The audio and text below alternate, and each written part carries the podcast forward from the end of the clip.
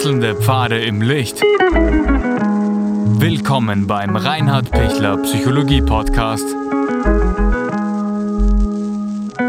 Diese Folge wurde ursprünglich als Video auf YouTube ausgestrahlt. Herzlich willkommen bei meinem YouTube-Kanal. Mein Name ist Dr. Reinhard Pichler. Alkohol-Co-Abhängigkeit. Wie entsteht das? Wie komme ich da raus? Was kann man da tun? Vorweg danke ähm, für Ihre Kommentare, danke für die Kontaktaufnahme. Sie wissen, ich bin für Sie da. Ähm, es gibt immer ein ähm, kurzes, kostenloses Erstgespräch. Unten in der Videobeschreibung gibt es den Link dazu. Sie können sich jederzeit gern an mich wenden. Ich möchte gern für Sie da sein. Das ist der Sinn von diesem YouTube-Kanal.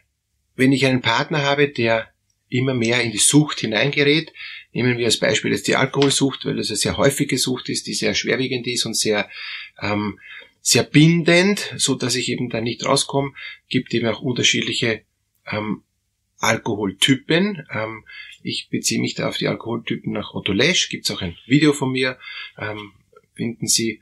Und, und das ist eine sehr gute Orientierung, ob man jetzt ein Typ 1, 2, 3 oder 4 ist. Es hat schon eine, eine unterschiedliche Auswirkung. Auch wie ich dann als Partner ähm, oder Partnerin darauf reagieren kann. Ich, ich muss mich da unterschiedlich dann auch auch dazu stellen, weil, weil es ist ein Unterschied, ob ich ein Einser- oder ein Dreier-Typ bin ähm, als Alkoholiker und damit muss auch der, der Partner äh, merken, das ist viel schwieriger, der Einser-Typ ist viel schwieriger, dass sich da was ändert, ja, und da wäre ich weniger leicht reingezogen als wie beim Dreier-Typ zum Beispiel, ja, wobei der Dreier-Typ leichter ist, dass man rauskommt, ja.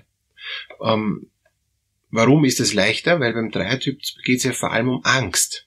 Und, und wenn der Partner ständig tiefe, tiefe Ängste hat über das Leben, dass das Leben nicht schafft, dass das alles so schwierig ist, dass, dass er überfordert ist, dass er innerlich verzweifelt ist, ähm, dass er eben die Angst runterspülen muss, weil er sonst einfach das Leben nicht packt.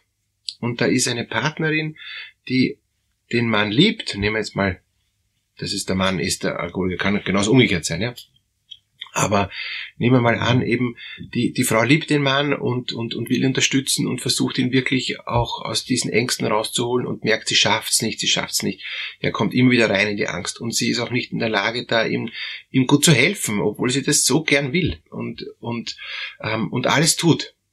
Dann wird sie aus Liebe zu dem Mann, aus Loyalität zu dem Mann, ähm, irgendwann einmal so weit sein, dass sie sagt, ich will so empfinden wie du und ich will auch versuchen mit dir eine, eine, eine Lösung zu finden, so wie du es löst, weil ich dich eben mag, so wie du bist. Weil ich dich eben annehme, so wie du bist. Das geht ganz unbewusst. Das, das sagt die, die, die Frau nicht bewusst. Und, und dann steigt sie ein in dieses Abhängigkeitsdenken. Dann beginnt sie auch dieselben oder ähnliche Ängste zu haben dann muss ich auf einmal auch damit umgehen, wie komme ich denn jetzt aus dieser Angst heraus? Ich, auf einmal empfinde ich das so wie mein Mann, das, das wollte ich gar nicht, ich wollte immer helfen. Ja, jetzt, jetzt empfinde ich auf einmal auch so, dass wir, dass wir Sorgen haben, dass wir nicht mehr uns die Wohnung leisten können, die Miete und dass wir jetzt bald rausfliegen aus der, aus der Wohnung, weil, weil wir alles versaufen. Wir. Uns merken Sie schon, wie schnell es geht? Auf einmal sage ich auch schon wir. Dabei ist sie noch gar nicht Alkoholikerin, aber sie ist schon co-abhängig. Und und dieses Wir, das, das saugt so ein, dass ich auf einmal so empfinde wie, wie mein Partner, wie meine Partnerin. Und, und das wird immer, immer stärker und das wird immer selbstverständlicher. Und, und wenn ich dann sage, Moment, ähm, ich will nicht so sein wie mein Partner, dann ist es so, wenn ich einen Schritt, einen Schritt zurück mache und sage, ich, ich, ich mag das nimmer. Ich möchte mich da trennen von diesem, von diesem Partner, weil der alkoholkrank ist. Und dann komme ich sofort als co-abhängigen Interessenskonflikt, na, ich will mich nicht trennen, weil ich liebe ihn doch, ja, oder wenn ich mich trenne, was soll ich denn machen? Ich weiß ja nicht, wie es weitergeht. Also dann kommen dann plötzlich all diese Gedanken, wo ich merke, uh, das geht sich nicht aus, das schaffe ich nicht, ja. Und dann kommt als nächster Schritt wieder, na, ich bleib doch bei ihm, weil es, es, es hilft ja nichts. Und das ist die Co-Abhängigkeit. Also, wie komme ich jetzt raus aus dieser Co-Abhängigkeit? Der erste Schritt ist, dass ich es mal erkenne. Ähm, viele erkennen es gar nicht, weil es ist so tief, das, das, das entsteht schleichend, ja. Merkt man gar nicht, dass es entsteht. Und auf einmal bin ich voll drin. Das heißt nicht, dass ich mitsauf, sondern das heißt, dass ich mitfühle, mit, mitempfinde, wie der alkoholkranke Partner empfindet. Und wenn ich merke, wow, ich, ich empfinde so wie der, dann, oder wie sie, dann muss ich sagen, gut, ich habe den Menschen trotzdem gern, aber ich will nicht so empfinden, weil ich muss es jetzt trennen. Ich muss, ich muss die Sucht trennen von, von seiner restlichen Art, wie, warum ich ihn eigentlich geheiratet habe, warum ich eigentlich ihn gern habe. Und das ist gar nicht so einfach, weil es kann sein, dass dieser ähm, äh, Alkohol alles überdeckt, alles überschwemmt, dass die, dass die Art, die er früher gehabt hat, fast verdeckt ist. Oder noch schlimmer, dass die Art, so wie er früher war und wie ich ihn auch gern gehabt habe, erst dann rauskommt, wenn er komplett zu ist. Und wenn er eben nicht ähm, eben seinen Spiegel hat und, und, und so, dann, dann ist er total unrund, dann, dann, dann ist er total zittrig, dann ist er genau so, wie ich ihn gar nicht mag. Und dann bin ich ja froh, wenn er seinen Spiegel hat, dann habe ich ihn wieder so, wie ich ihn früher haben wollte.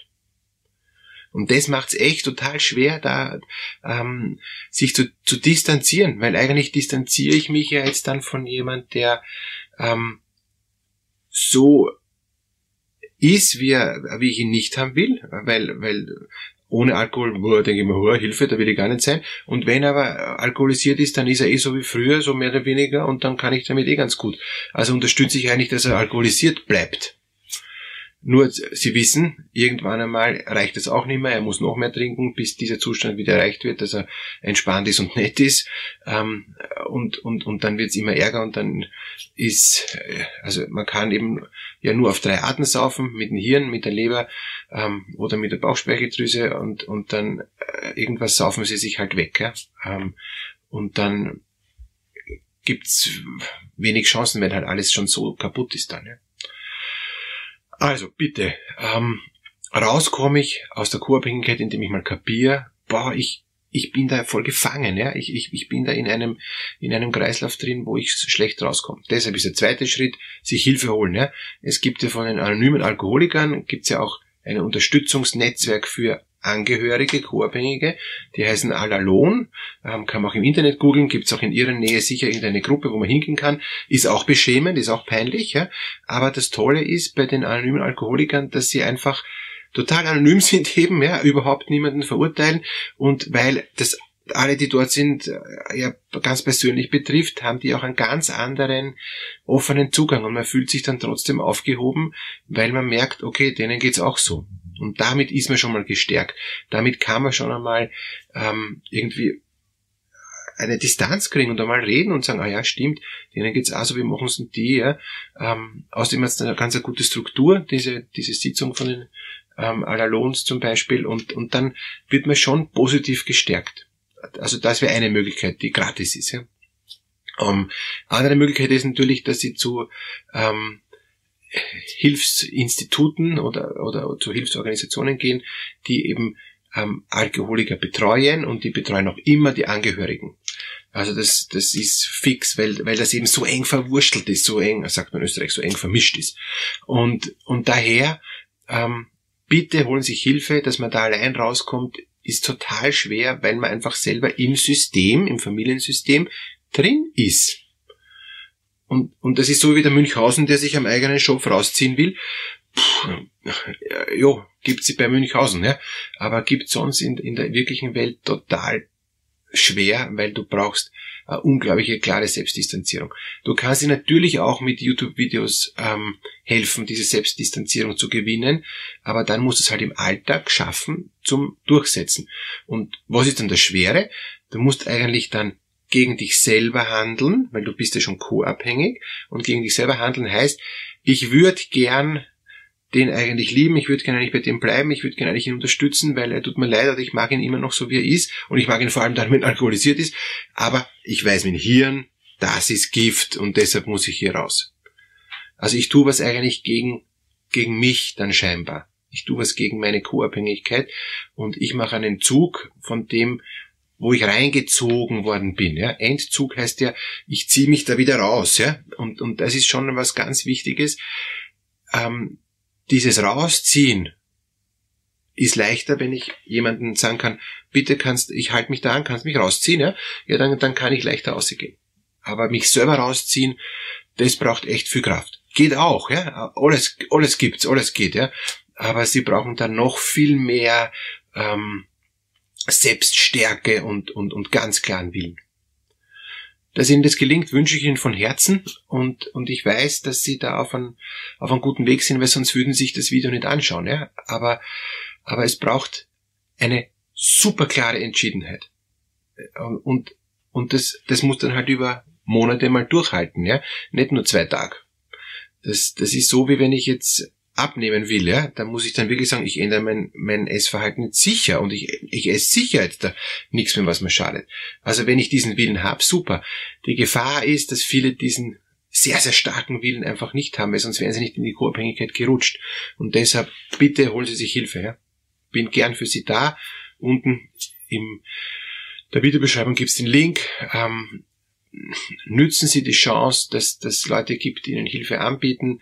Ähm, es gibt so viel Gratismöglichkeiten auch, ja, da, dass man da auch Hilfe kriegt. Sie, ihre Aufgabe ist, die Scham zu überwinden, dass das urpeinlich ist und, und dass es einfach, boah, ist, dass ich schon so viele Jahre da mitgemacht habe und, und dass ich eigentlich, und das tut auch so weh, dass ich eigentlich das Gefühl habe, boah, mein, mein Partner wird sich nie mehr ändern, der wird so bleiben.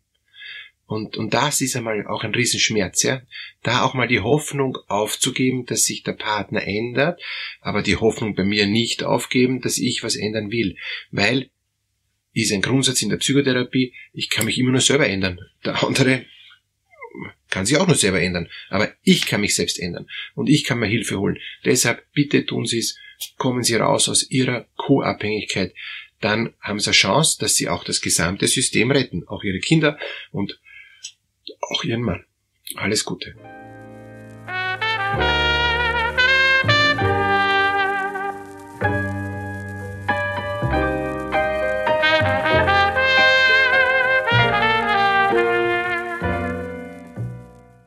Wenn Ihnen diese Podcast-Episode gefallen hat, geben Sie bitte eine positive Bewertung ab.